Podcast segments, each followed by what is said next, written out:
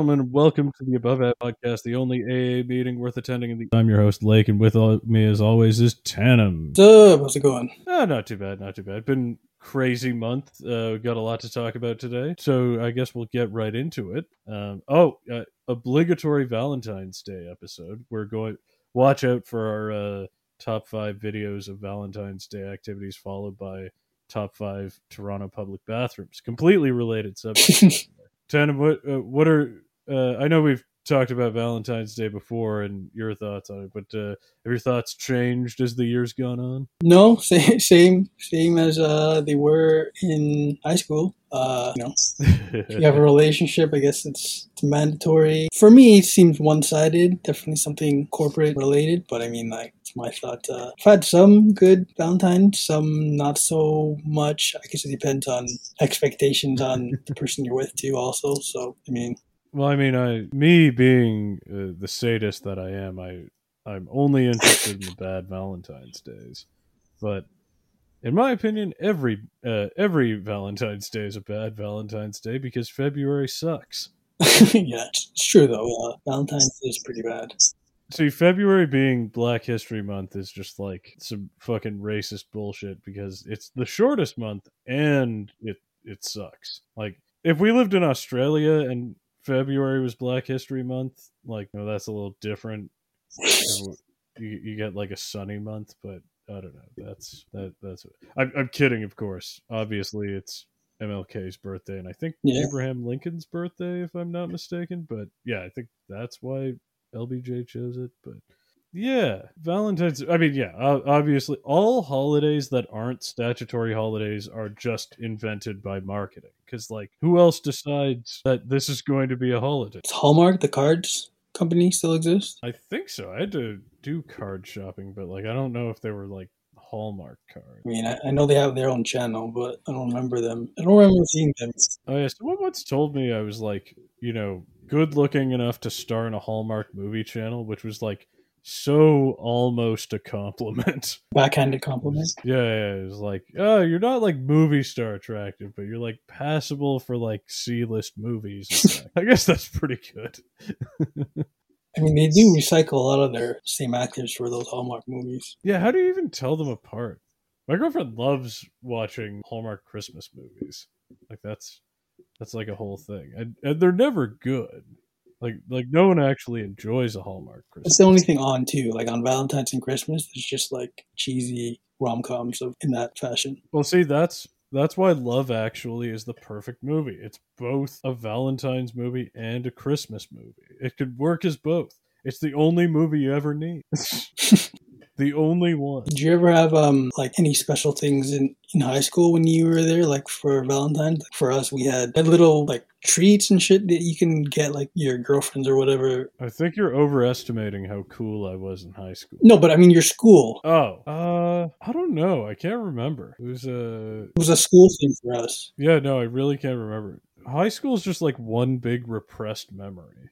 Like I'm sure, like and it's I, I also just don't want to think about how long ago that is now. Like, yeah. Know, it being like 10 year over 10 years ago now. I mean, you're not that old.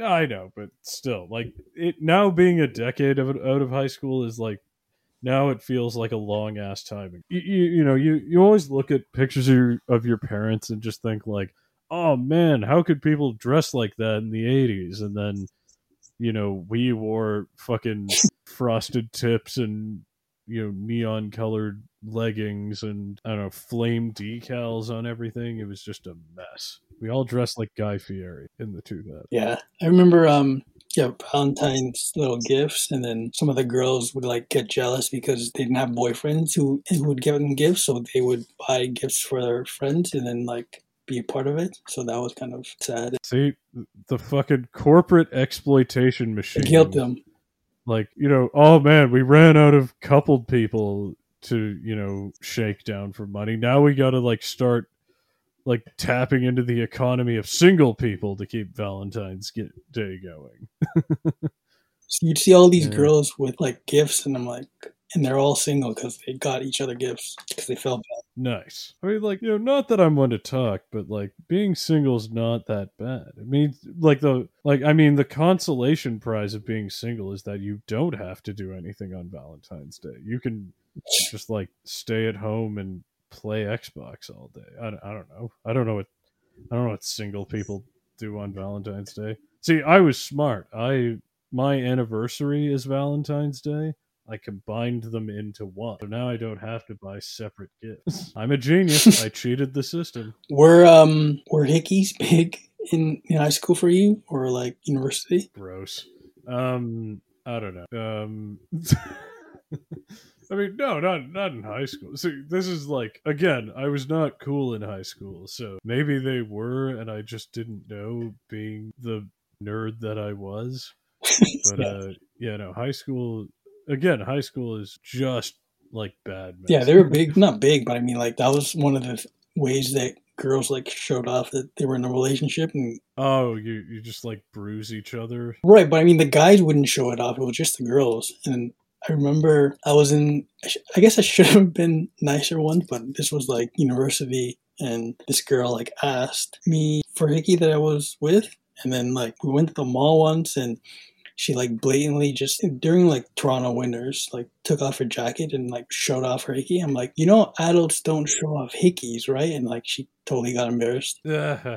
See, my that that was always my thing. It was like that was just like the thing you didn't want Right. people to see, you know, when you were out in public, like especially when you were like going to visit people's parents or whatever. I don't know. It was just it, it's just like Yeah. too visible of a symbol that you were just getting it on. Like it's it's a weird one. It was just funny that like the guys wouldn't care even if they had it, like they wouldn't brag about it, but all the women would and like just show it off to like all their friends and Well, it was funny because like guys would make fun of each other Yeah. if they had them. It was like, ha ha, look at that. It, but it, like it's basically just being like, ha ha, you're getting laid. Ha ha ha ha. Like, it's just like high school's really dumb.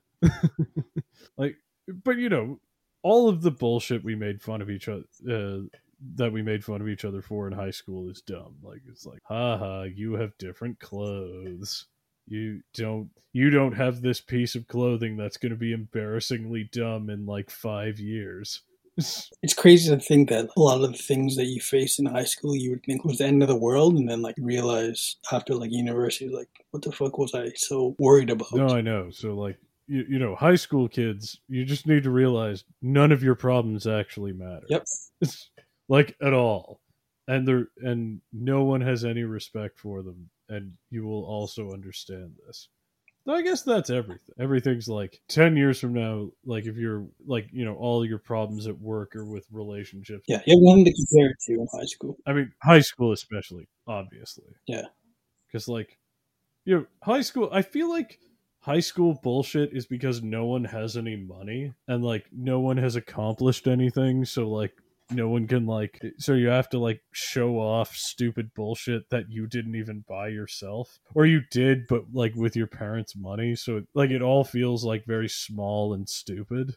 it's like yeah my parents make more than you uh, Which I mean, you know, that is pretty sweet, but you're showing it off based on what you're getting but Yeah, no, fair enough. Yeah, no, exactly. Like you, you didn't, you, you are not at all responsible for this. Yeah. yeah. Val, I mean, yeah, it's like, uh, it's like how De Beers invented like diamond engagement. gotta save that uh, three months paycheck It's not like it, it's a, it's a company invented holiday, which you know you can't. Yeah. you can't treat it like that because you, you know everyone now everyone does it, so there's like the social pressure to do it, and you can't be like the one dick who doesn't. Should have. I mean, but at least uh, 2021's been a record-breaking year of breakups and divorces at five million. Oh God! Like just because like everyone's locked inside or some shit. Yeah, based on well, a lot of things like could be mental health, could be isolation of COVID, just reality check on life. Like people are dying and they deserve better, so like fuck this, I'm not going to be in this relationship. Might as well. Like it just puts everything in perspective. Yeah, pretty much. Like, it's like, oh shit, I could die tomorrow. I can't die with this fucking guy. yeah, Yeah, yeah. That's funny because um, you were saying like before the show, like your your mom's a divorce lawyer. Your your buddy's mom's a divorce lawyer. buddy's moms. Yeah, Oh, okay, yeah, and, they, and they've like experienced like a bump in business because of this. Uh, actually, 2020. So like first year, oh, yeah, the beginning of quarantine. business went up like 30 percent, and Wow, then okay. there was articles this year of like five million Canadians just like getting divorced or breakups, also starting new jobs or quitting their jobs. So that kind of makes sense. Is your buddy's mom the divorce lawyer divorced? No, she isn't. Oh well, I mean, fucking obviously, because who would like who would ever try to divorce a divorce lawyer? Like that's that that's just suicide. You're just like I mean, she's making a lot more money now, so no, I know, but like if you if you marry a divorce lawyer, you got to know like shit. This isn't like a regular marriage where I can just get divorced and like I'll be fine. Like this is like all my stuff is gonna be gone if I if I try to divorce this person. messed up, a little bit messed up, I guess, psychologically to have a job where people's lives are kind of ending and you kind of make profit off of Yeah, it. I mean, I guess any job like in emergency services is kind of like that, where you just like see people at their worst. Cops uh, kind of act as like an occupying force, you, you know, and like don't like see themselves as part of the community. But like on the other hand, like Yeah. if all like just through selection bias, if all you see of a community is the worst parts of it, like why would you want to be part of that community at all? But like similarly, if you're a divorce lawyer, like why like if all you ever see is divorce, you got to think it must make you think like you know most marriages fucking suck. Why would I do this? I mean, this could be the same thing Yeah. also if you run like a funeral home. Yeah, no, true. Funeral home people are also like you know like the nicest people on earth because like they have to be. Like you can't be like Yeah. impatient and shitty with people if you're a divorce lawyer. Or sorry if you're a a funeral home person because like you know you're you have to like extract money from people when they're like at their worst. So i feel like there's like there's like a certain level of tact you need as like a as like a funeral home person. Like i couldn't i couldn't be like a person who works with funerals because like that's just that's not me. I don't think i can like handle dealing with fragile people all the time Trauma of it, yeah. yeah, like I just wouldn't be helpful. yeah, it also yeah, like you said, it would also just traumatize me. On a lighter note, I thought it'd be like it, wouldn't it be really funny if you had like if your divorce lawyer was like the saddest divorced dad ever. There's there's like, all right, you guys, let's let's flush this out. I gotta I really gotta make all this money to pay my ex wife's alimony. I'm I'm just fucking cr- like if you he just clearly got like a raw deal from his own divorce, and it just makes you start to rethink. Oh shit, should we have hired this guy?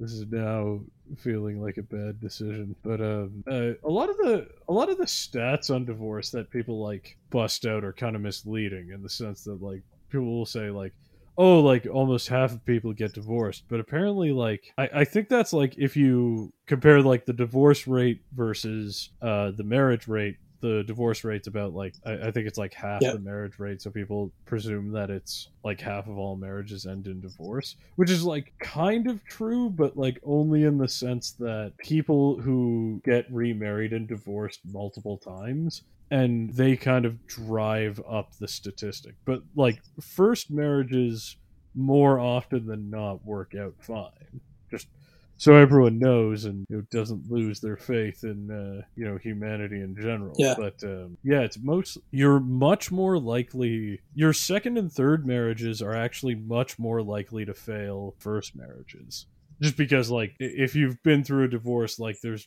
a greater odds that there's something wrong with you or you know at the very least you like don't have any compulsions against it. it's the serial divorcers who like drive up the statistics but like you know it, it it's necessary i remember there was like i i was uh i was witness to like an awkward like around the table thanksgiving type conversation where like uh, an older member of my family was saying that like oh i don't think people should get divorced. But like you know she herself was on her second marriage and like was married to a guy who'd been divorced and but like I, I- I think people just don't realize that like sometimes you just need to get divorced. Like sometimes people aren't aren't supposed to be happy and like you know your marriage is unsalvageable I oh, I actually learned something this weekend. So, have you ever heard that like marriage counselors aren't supposed to tell you to get divorced? Like, do you ever see Bad Moms where like uh you, you had Wanda Sykes there and she was like,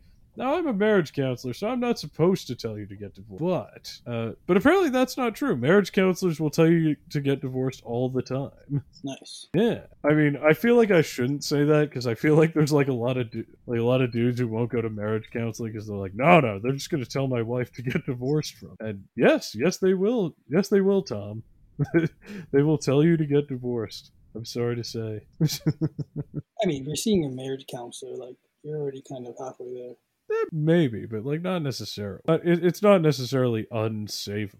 If a husband says divorce like uh, five times, or maybe it's three times, I think it's five times, then like that legally counts as, as divorce.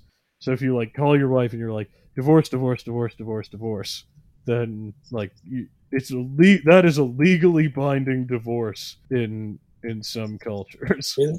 Which I think is hilarious because it's like the Beetlejuice law of divorce. Like you know, you say Beetlejuice three times, he'll he'll summon him. So if you say divorce five times, you would like summon Yeah. divorce. Can happen. yeah, I just I like the idea that like you know curses are like legally binding. I, I think there should be more like legally binding curses, like just like I curse your credit score or some shit. I don't know. Uh, speaking of divorced dads, um, there's like a whole horde of truckers uh, just descending on Ottawa recently. They're all divorced, huh? Oh yeah, hundred percent. Uh, like, why do you think truckers are always serial killing? They're divorced. They're angry. They're always on the road and they're lonely. exactly. So you know they chop people to bits and exchange methamphetamine for blowjobs. I'm kidding, truckers. I love you, but uh, don't kill me. I think that's gonna stop in the next couple of weeks. Oh yeah, of course. Like everyone's, i- i- it's the same thing with everything. Like everyone eventually just gets bored and goes home. Right. Yeah. The one thing I thought was funny, like not in like a oh I'm so outraged kind of way, but just in a way that was funny. Apparently, like so, like the truckers are like protesting vaccine mandates for uh for truckers that uh, uh the government implemented, which is apparently like having some impact on supply chain. Yep. The uh the funniest part was like when they went to the statue of Terry Fox and like dressed him up in like their signs and shit. But I'm just like, you know, not that I'm super mad at them about it. It's just like, you know, Terry Fox dedicated his life to funding medical research. I don't know if he and you know was an immunocompromised man. So I don't know that he'd be like that sympathetic to the cause of not getting vaccinated. That just seems antithetical to his life's work. It's just a very weird. He's no, no, Terry Terry Fox is not happy. I didn't realize, you know, how young Terry Fox was. Like Terry Fox was like in his like was like 20 when he ran across Canada. He was only like 22 when he died. So I'm like now substantially older than that. It's just I, I, didn't think I, I never thought about that before, but it kind of makes him you know that much more impressive that he did that at an age when you know most of us haven't like graduated university. So it's a pretty remarkable character in that sense. You know, other than the obvious the obvious remarkability of running across like half of Canada on a single leg. Like that's that's pretty impressive. I don't I don't think I could run like a single marathon on two legs. So, you know, that's uh Let alone one, yeah. He's he's just uh one upping me there. But can you imagine like Terry Fox in a different country? Terry Fox only works in Canada. Like he's like, I am gonna wa- I am gonna run across the whole five thousand kilometer mosquito riddled bad weather length of Canada. Whereas like Belgian fucking a Belgian Terry Fox would be like, I am going to run the entire two days from Brussels to Antwerp. I, I just feel like you wouldn't get as much funding if you ran across Belgium. It's not as dramatic as uh, Canada. Yeah, exactly. So like, you know, Terry Fox could only be, you know, Canadian, Russian, Australian, maybe Chinese. Oh yeah, Chinese. Uh Brazilian. You know what? There should be a Brazilian Terry Fox. Like you should run a, along like the whole like humid, hot, jungly coastline of Brazil. You know, for I don't know. Or South African. Uh, It's uh, South Africa's all like temperate and shit though. Like that's I, I don't know. South Africa seems like one of the easier countries to run across. Like whereas Brazil is like sweaty and humid, has the Amazon and shit. Like if you, uh, if you ran a if, if you ran across fucking Brazil like east west wise, that would be an achievement. I don't even think there's roads that you know will take you that far into the interior, at least not paved ones. All right, there we go. It's decided. We need a Brazil like to cure COVID. We need a Brazilian Terry Fox. Like, you know, just run from like Rio de Janeiro to like Manaus on like a ventilator or some shit. Get a guy with long COVID to run through Brazil. It can't be like it's got to be like an intimidating ass country. Otherwise, it's it doesn't work. It, you can't have You got to one up him. exactly. You can't have. Uh, it, it- those are like there's only like five countries you could do it in, unless you did like multiple countries in a row. Okay, you know what? I'll say like any country in the Sahara Desert. That would be an impressive Terry Fox run. Like even if it's a small one, like you know Mali isn't like I guess Mali's kind of big, but like you know if you ran across, it's not as big as Canada, but if you ran across Mali like all the way through like the Sahel and the Sahara, that that's that's fucking impressive. That that is like one disease cured impressive. Anyway, so yeah, so the truckers instead of wandering around Ottawa and honking should be running across Brazil. if they want all this COVID business to be over. They'll be spreading that COVID though. then everybody will hate Canadian. Oh yeah, maybe not. oh yeah, no, never mind. I didn't even think of that. You probably shouldn't have like a run from city to city, spreading your germs in the middle of COVID. Yeah, I guess Terry Fox's thing only worked because you know cancer is by and large non-communicable. Never mind. Never mind, Terry Fox. Your your shit is like you can't really transfer that to other diseases. Yeah. But you, you know, you made it to Thunder Bay on one leg. I wouldn't even go to Thunder Bay in a car. Like I, I complained about driving to Thunder Bay as being too tiring. So you know, good on you. Sorry that you know some trucker dudes desecrated your um, your, monument there. Apparently, truck driving is like the most common job in America. More people have the job of truck driving than like any other job which you know that's going to be you know people talk about automation but you, you know if we ever automate if we actually ever automate trucks like that's that's going to be pretty fucked up like that'll be that'll have like huge social consequences because like you know used to be like guys would get with like a certain level of Yeah. education would you know be able to work in factories. And then after that one of the only well-paying jobs that like blue collar guys could have was like driving trucks. But once that gets taken away like what the fuck are we gonna do? You know it, it'll it'll end up being like those fucking coal mining towns in west virginia where the mine got shut down and like you know now they're just like case studies in lawsuits to purdue because like a tenth of the population is addicted to opiates because like Purdue just like fucking flooded their uh, their their town with those. Do you did you see um uh, the pharmacist on Netflix? I did see it. It was pretty good. Yeah, yeah, no, it was really good. Uh, for those who haven't seen it, uh, definitely check it out. It's um uh, Tanem, you want to run them through the synopsis? Essentially about the op- opioid uh, epidemic crisis. Um, it's been going on for decades, actually, especially if you're into sports. You usually get prescribed uh, some kind of pain meds if you're injured and you're making a million dollars and you take these drugs and you get addicted to them and they don't really highlight or promote or showcase how addictive they are and people lose their lives from it so it just highlights um, pharmacists that prescribe these drugs and make millions for their companies and and uh, and it's a you know one phar- one heroic pharmacist's journey to stop uh, pill mills in the U.S. So, but yeah, the thing I found most surprising it it, it kind of centers around uh, this town in Louisiana where, like Tanem said, like people get injured, but like you in the case of this town, like they're usually not athletes; they're just like you know guys who work manual labor jobs. They'll like injure their back and then get a prescription for opiates so they can keep working yeah the thing that kind of blew me away was that i don't know i don't know if i'm alone here but uh, I I thought of the opiate crisis as beginning in like 2010ish, like with all the high profile deaths of Prince and who who's the actor guy who overdosed, um, Philip Seymour Hoffman. You know, just those guys who uh, yeah just had accidental overdoses and uh, like to in my mind uh, the opiate crisis of 2010s thing, but apparently it, it's it's kind of just been on a steady uptick since like the two like the early early 2000s, like Bill Clinton is still president 2000s and it just it, it, did start to like spike in like 2012 2013 kind of thing like just on the back of synthetic opiates um, or opioids like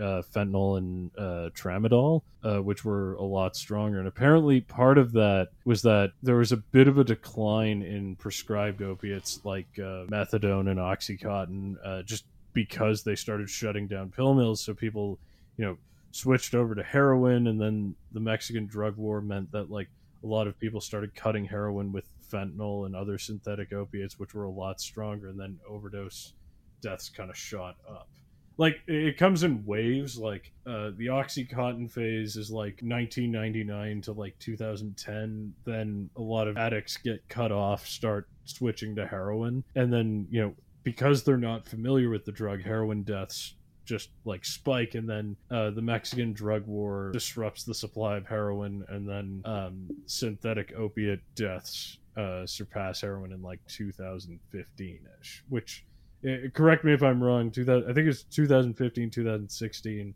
when we start to like lose all those celebrities to um, to drug overdoses yeah because a lot of times huge money business you cut certain drugs with other ones like fentanyl so no yeah definitely like, it, you know, it's just it, it's it, it's sad. Like, it's sad that it's you know just people's lack of familiarity with the strength of it, and uh, in the show, like the pharmacist who uh, kind of rails against uh, pill mills.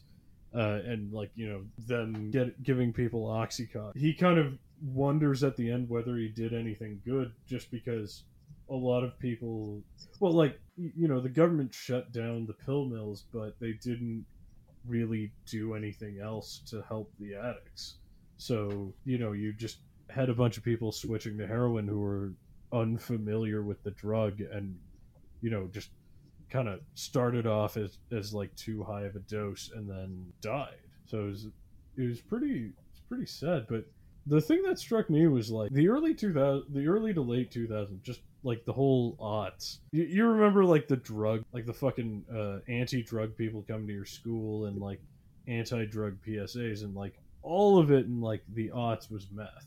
Like people were fucking terrified of meth in the aughts. And and yet, like it wasn't what was killing everyone. It was like crooked doctors prescribing people oxycontin. It's it's looking back at all like the anti-meth advertisements. It it like almost seems quaint. All the shit about Breaking Bad yeah. and oh meth is the worst thing ever for you and it, it's like the worst drug ever invented. And if you try it once, you're gonna like turn into like a pock-faced zombie who like turns tricks for for your next hit or I mean it is bad. Yeah, no, it's definitely bad, but um the funny part was is like they found in studies that like there was a stigma to methamphetamine like even among drug addicts and it was really weird because like there's like a whole class thing about meth like you know because meth is cheap it's for poor people so like meth is dirty but like meth is not actually worse for you than cocaine the worst drug for you is heroin like by or and opiates general. People were kind of kidding themselves with the anti-meth hysteria. Like not that meth isn't bad for you. It's just like remember the remember the, all the anti-crack shit like people would say like oh crack is like a thousand times stronger and a million times more addictive than cocaine but that's just like you know politicians coping with the fact that like no no my cocaine habit is fine. It's crack that's bad even though like you know, crack and cocaine are really just the same drug just you know in different forms. Like the active ingredient in both is still cocaine. It's just remember everyone doing cocaine you are actually doing crack and you are kidding yourself really like the root of all the evil of this is that there's just like a lot of there's a lot of guys in the US where you know they'd benefit from like a surgical fix to whatever problem they have like you know if they're a roofer, they're bending down a lot, carrying heavy loads, and you know their knees give out when they start to get older, and you know their insurance isn't going to pay a hundred thousand dollars for a knee replacement surgery. They'd must ra- they'd much rather, you know, pay for a two dollar dose of OxyContin for the rest of their lives. Y- you know, it's it's sad because like it's less profitable to make people functional, like at least as the medical system works now. Yeah, just give them a pill and they'll be they'll be good Yeah, no, but like you know, for how much, for how long? for the rest of your life. That's the thing. Like it's it's it's so short sighted because like you know once you're addicted to it, then how long is it until you start like upping the dosage and then you know you accidentally overdose? Because like you you know what you're treating your pain with you know you start to get and it's not it's not their fault. Like it's not like they're trying to take the opiates to feel good. Like it, it's just that with the pain that they have like opiates lose their strength after a while. So to treat the pain you kind of just have to take more and more to feel normal Yeah, or you, or you build a tolerance and you just kind of chase that high of doing more, and then that fucks you Yeah. up. no exactly yeah you ever hear um lemmy uh the lead singer of motorhead talk about heroin Uh, no, what do you say? Oh, so like so like Lemmy's done a lot of drugs in his life. Like he's done a lot of acid and speed and cocaine and you know a lot of other shit. Like he's done a lot of drugs in his life. But he, he said like I, I've never done heroin uh, because it's too easy to fuck up. Like you know it's too easy to fuck up and overdose on it. And you know if you'll notice like very few people who die from drug abuse die of anything else. Like it's almost all like you know heroin or uh, you know prescription opiates that kills people. But he said uh, it must be fucking fantastic because people destroy their lives over. You know it's just it's liquid happiness. That uh, you know it's a, it's a sad irony that uh, there, there- there's almost something poetic about that that you know too much happiness could cause so much misery. I feel like lao tzu would uh, have something to say about that. But has he done ivermectin? I don't think it was invented by then, but you know he probably should have because uh, I'm sure like everyone like before the 1800s just had loads of parasites. I mean, that's the rage now. It's the uh, go-to drug. Well, it, it was so it was weird because there was like so I'm going to con- like construct this whole argument just to not give Joe Rogan any credit because like apparently um, there is a study um, uh, so yeah apparently there's uh, like a Japanese pharmaceutical company called Kowa Co Limited said that they did a study that showed that there's an antiviral effect of ivermectin in like a joint uh, in joint testing with uh, Kitasato University in Tokyo. Here's the thing: Joe Rogan has like now gone out and said like, "Oh, see, I wasn't an idiot a the whole time." Because you know now it, it's being shown that ivermectin has some antiviral properties, but I'm going to take the position that no, it is precisely because now the research is showing anti-COVID potential that it does make you an idiot to have taken it previously. Because, like, back then there was no real scientific basis for taking ivermectin as, like, a COVID cure. Like, it was just, like, you know, a rumored thing among scientists that they were testing. It was not a good idea to take it. Like, you know, so you're not vindicated in the sense that you had, like, no real basis to think that it would work. More importantly, like it was, you know, ivermectin, like any drug, isn't like safe to take in large quantities. And if you're self-medicating, you're almost certainly like not going to take the correct amount appropriate for antiviral properties. So, and we, you, you know, the study has not been released yet, the one by uh, Kowa. So we don't know how effective it is against COVID at all as of you know when we're recording this it's it's not advisable to take something like that when it's just like a rumor it could cure you because you, you know that's how you end up blind from taking too much of this shit because like like we said um like like we've been talking about like the first half of the show with like opiates is that like you know even if something's an effective medication or can be prescribed it could still be dangerous so like self medicating is a really dumb thing to do. So, you know, Joe Rogan, you are still an idiot for taking ivermectin for your COVID. That was that was still a dumb decision. And like pointing out that only that like now it's a cure, like now or now the research shows that it can treat COVID. Like that means back then there was no research, which means it was dumb. I mean, but he did take it with a bunch of other drugs too. So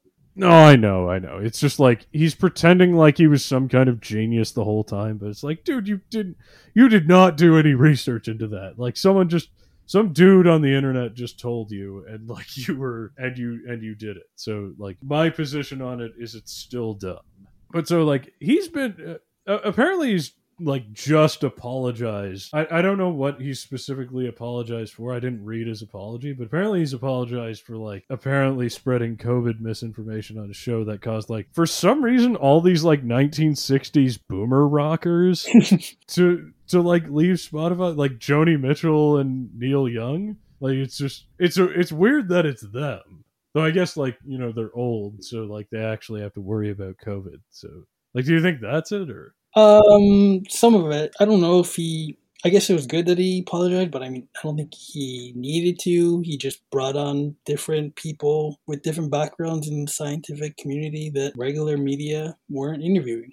And no. he just got their opinions that weren't, you know, cohesive or the popular opinion, and people took shit for it. Well, the thing I've seen, like, him criticized for like the most is not that he uh, it's not like necessarily like the people he brought on who like said like oh don't get vaccinated just take ivermectin uh just fucking you don't you don't need to quarantine that sort of thing. Like it, apparently like that's not it. It's more like you know the shit he's said like on his show like as opposed to the guest. Like y- you know he had this whole debate um he he got into like a debate with Josh Zepps, who's like, you know, a little more um, informed on it and like, you know, took the pro vaccination position, which, you know, like you said, he, to his credit, he brought on, he brought on like pro vaccine people onto his show and like aired the show.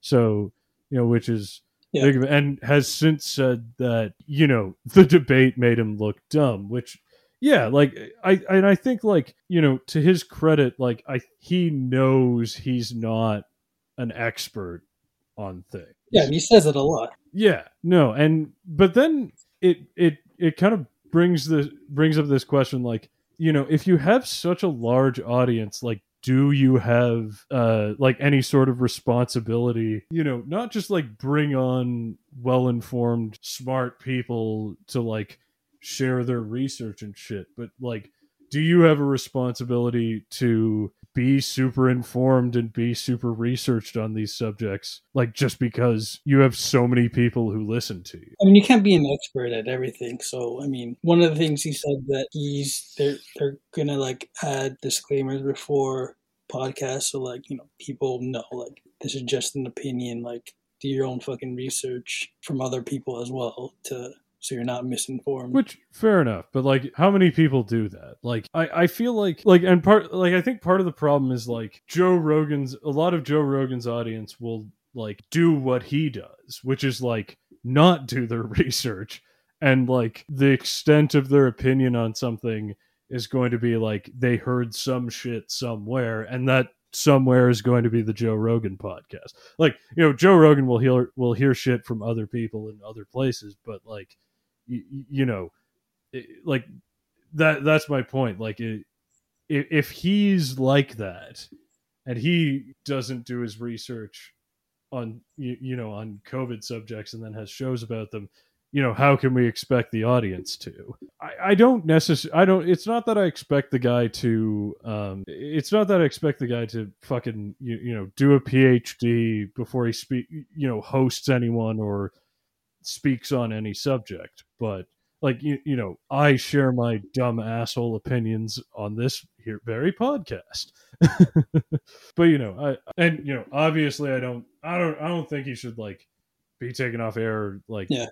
you know, anything like that. I I do think like if you reach a large audience, you you should think about what you say. At the like you have you have a responsibility to like at the very least like think like what could the impact of what could be the impact of what I say. And I get that that's like a hard thing to do because like you know you're not thinking like when when we're doing this we're not thinking like oh we're we're talking to like a huge wide audience. Like we're thinking like this is just a conversation. And you don't really have conversations in terms of like what you have the responsibility to say. I get why he i get why he is the way he is and why he like you know wouldn't you know think necessarily think too hard about what he says on the show but like i think you know he should be cautious too, and it, he has said he will but it, it's something to keep in mind. Like if if you're not going to do your research your audience isn't going to the disclaimer thing is good. I, I think just most people should also that listen to him should get other opinions. No, definitely. Like, and, and part of it is like where I have tr- like having other pe- certain people on the program, like let's say controversial opinions, is like, well, I mean, it, it's it's a tricky one because you don't if you if you bring on people with like fringe opinions about a certain subject and present it as though like you know there are two sides of like there there are two sides to this argument. It kind of gives like a false impression of legitimacy to like you know one side of the argument. Yeah it, it gives it gives a false if if you weigh uh like two opinions on a subject equally it implies like the two opinions are equally valid which you know is the case in a lot of cases. Like like what religion is correct? Like that's that's something you'd probably have to have like a, you'd want a lot of diverse opinions on. But when it's like, are vaccines good or are vaccines bad or is evolution real or you know you know shit like that, where like like it's it's not actually like equally valid opinions like in terms of their factuality. Uh, factuality is a it's not like equally valid opinions in terms of their scientific merit like kind of giving equal airtime can kind of give the false impression that like they're both equally valid. I don't want to restrict anyone and like what they can do and like whose opinion they can air, but it's like you know I w- I wouldn't want to uh, I I wouldn't want to give people the impression that like something that's clearly wrong is like just as good as this like well researched scientific fact kind of thing. Yeah, but you don't really know which one is right until you actually dive into it. No, yeah, yeah, and like it, like that's the problem. Like, um, like I'm thinking of like two very like specific examples, and I'm not saying like you can't debate th- these things. Like, but I think like you know there like I, am thinking of this in, entirely in terms of like not in like not like legality, but just like the ethics of it all. If I know something to have a scientific basis, like I think I feel a responsibility that I shouldn't give equal weight to something that does not, especially with regards to like if I like having an anti-vaxxer scientist and like a pro-vax scientist like on a show kind of falsely implies that like their views are like equally scientifically based which which like they are you, you know. It, it, like you said it's the then where you where do you draw the line? Because you know sometimes science isn't actually settled. Like there there's like in physics there's like huge debates over you know like string theory versus uh, i don't know other other theories of like the nature of existence. And because it's not because it's all uh, hypotheses it, it's it's not actually settled. So as of now like yes all opinions on it are kind of equally valid. It's a very difficult line to draw like over what is scientifically valid and what isn't. Like i i, I know it when i see it but um, I, I couldn't exactly give you like a perfect criteria. So yeah, Joe Rogan was still dumb to take the ivermectin.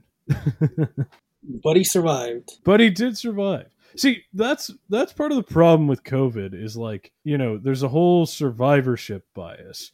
So like dudes will say like, "Oh, COVID's not that bad. I survived." And it's like, "Okay, but if you didn't survive, you wouldn't be here to fucking talk about talk it. about it that and brag that you did survive and, and you know it's like it, it's deadly like killing one killing 1% of the population is, is deadly it's it's not quite so deadly that like such huge numbers of people uh, will die that it'll make it immediately obvious to people that it's dangerous. Like just in the sense that if if you if you have a one percent chance of dying of something, then ninety nine percent of people are going to make it out and be like, "Oh, it wasn't so bad the whole time." And, and I think it's going to give it gives like a false impression of how dangerous something is. Because like you know our monkey brains aren't very good at math. You know a disease that kills you know only 1% of its victims might sound not that bad but like only 2% ish of people die every year. So if you add a whole extra percent that's essentially like increasing the death rate by 50%. So that's actually quite substantial. But it's not like the plague where, you know, it kills like half of everyone. I assume back in the Middle Ages, you know, there wasn't there weren't people saying like, "Oh, I got the plague and survived and it wasn't that bad." All this plague business. It's all big alchemy. it's all a hoax. All uh, 5G. Yeah, it's all it's all the fucking 5G that will be invented in, in a thousand years that's that's causing the plague. Man, I, I feel like it would be way better to be a, a raving lunatic in the olden days rather than these days. Because if you were like super schizophrenic and like had visions and shit and heard voices in your head in a hunter gatherer society, I feel like people would just be like, "Oh man, this pro- this guy probably is talking to spirits and shit." Like this, he will be our new shaman. Whereas like now, it's like, here's your medication. Stop being a shaman. Put a lot of good schizophrenics out of work. I always wondered if like you know, you know, paranoid people are always like, "Oh, the CIA is yeah. watching me." I always just imagine like a caveman who had that same paranoia and was just like, oh, the CIA is watching us. It's like, Grog, what the hell are you talking about? What's the CIA? It's like, oh, you'll find out. You'll find out. Yes. And Grog was right. Grog, uh, Grog warned all of us and we didn't listen. Grog. Go Grog. Oh yeah, I, I also wanted to talk about. I'd like to announce to the audience that the subreddit "To Balkan for You" has been banned. So our our source of Balkan racism is gone. Damn it. Yeah. You ever go on uh, To Balkan for You? I have not. it, it's great. It, it's just like constant white on white racism. Like they'll be like, oh, fucking Westerners with their 23 and me's are just like, oh, wow, I'm 116th Irish. Top of the morning to you. Whereas like Balkan people, it's like, I'm using 23 and me so I can kill myself if I have like even 1% of like neighboring countries country's genes. it's just just shit like that. It's it's a little more uh it's a little more hardcore, but uh, the funny thing I learned about it all is like, you know, the Balkans are very much on the on the level of racism where like you, you know where we were like a hundred years ago, where it's like anti other kinds of white people racism. Fuck you for being Albanian or Slovenian or Serbian yeah. or whatever. So I I really thought that that was going to mean they would be more racist generally. But um sorry, there there was a new uh, study by um, Harvard University about people's racial biases against black people across Europe. And it turns out Serbia is like the least racist country towards black people in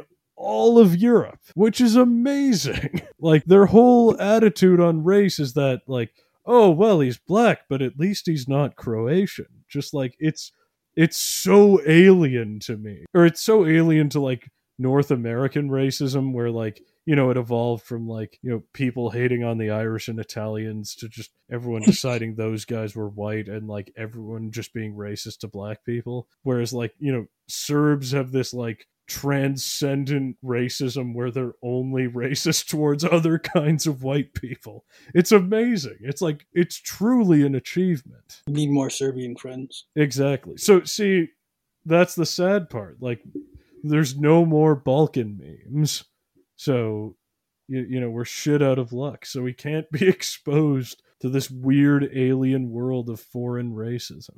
Speaking of which, like the most racist uh, country towards black people is the Czech Republic. It, as it turns out, Portugal and Italy are like substantially more racist than like the rest of Western Europe, which I thought was kind of weird just because like Portugal like founded Brazil and Cape Verde, which are like you know largely mixed black and white countries. You know, not that colonization or enslaving people makes you less racist. It really doesn't. But like I don't know, it just it's weird for them to like have such a pronounced anti-black bias given their history or maybe because their history who knows? It, it, was just weird like that it's so much worse than like france or britain or germany.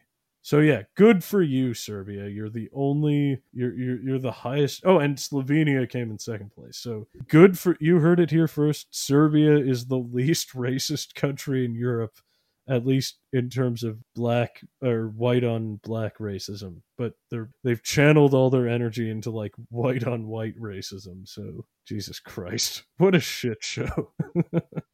Oh the balkans.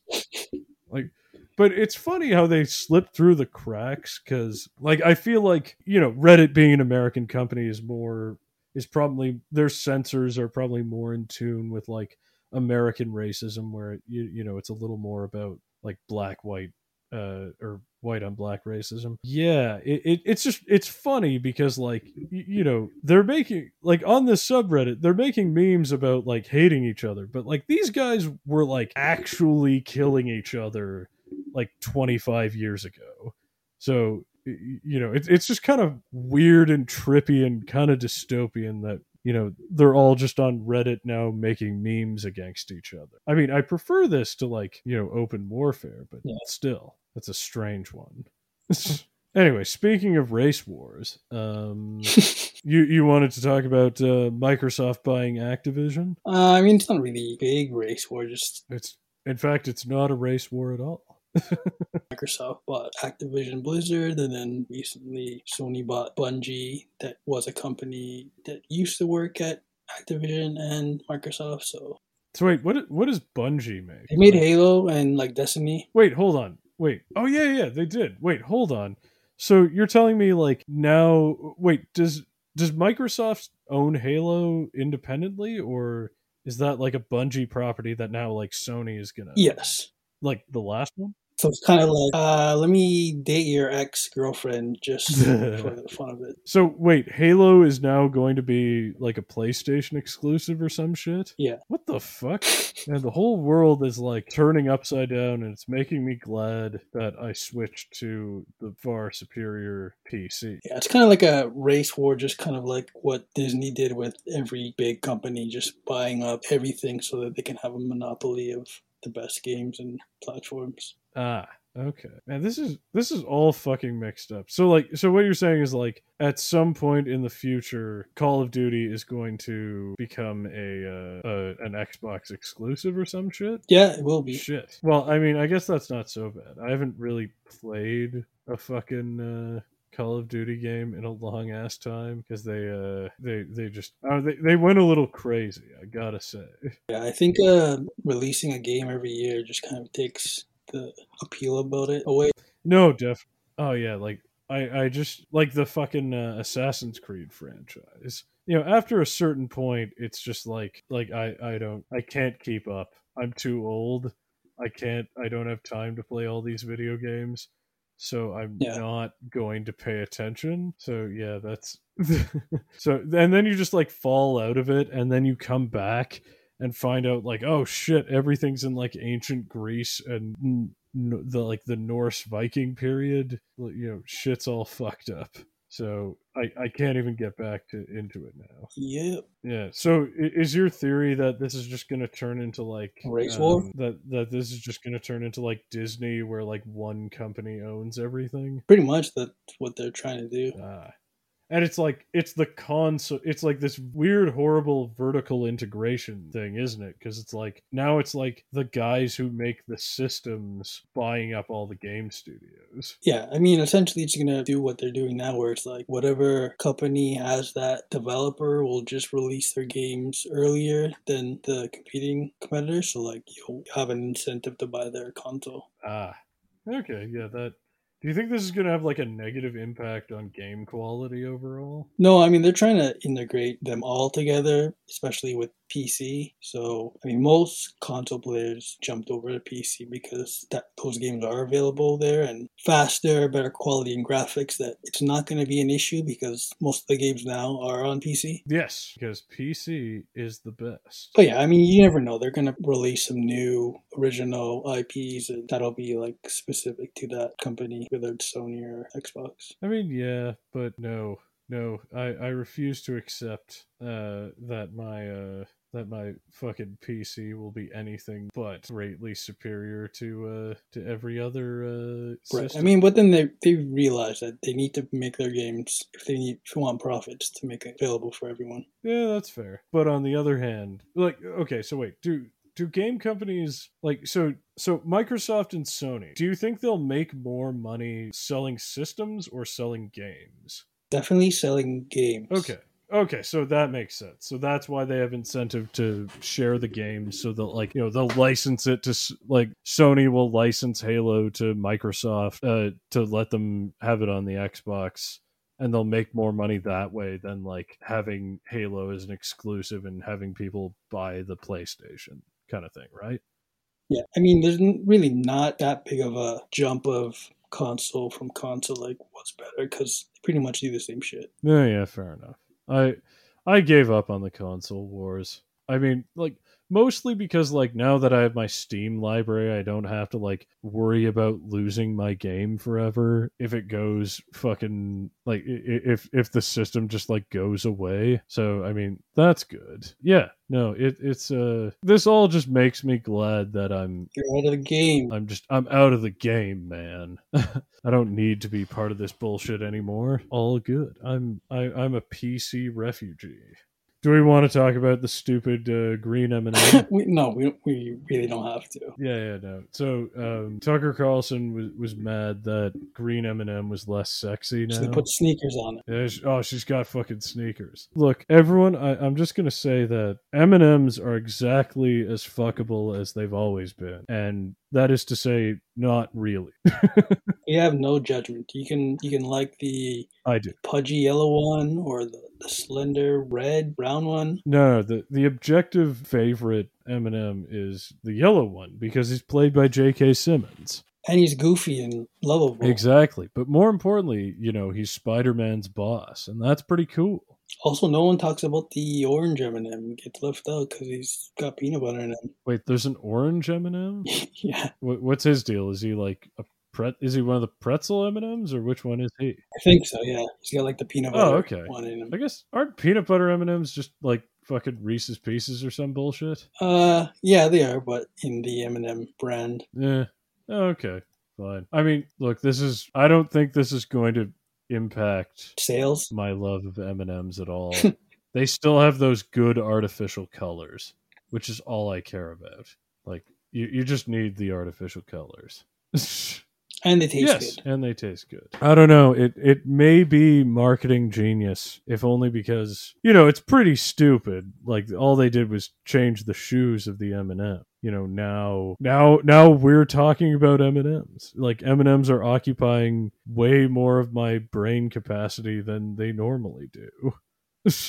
But don't buy them. don't buy M and M's. Oh yeah, yes. Boycott boycott M and M's. Make You want genders. Yes, M and M's make M and M's have gender again. yes, more genders for M and M's. What's the world? Uh, yeah, which I mean, you know, it's kind of it's kind of a funny thing to think about. Just like, oh yes, this M and M is a man. like, yeah, that's it's just it's just kind of silly. I think it's funny. Uh, yeah, it's gonna do it for us. You can catch us on YouTube, all your social media platforms, podcast underscore above on Twitter, and the above average podcast everywhere else. All right, see ya.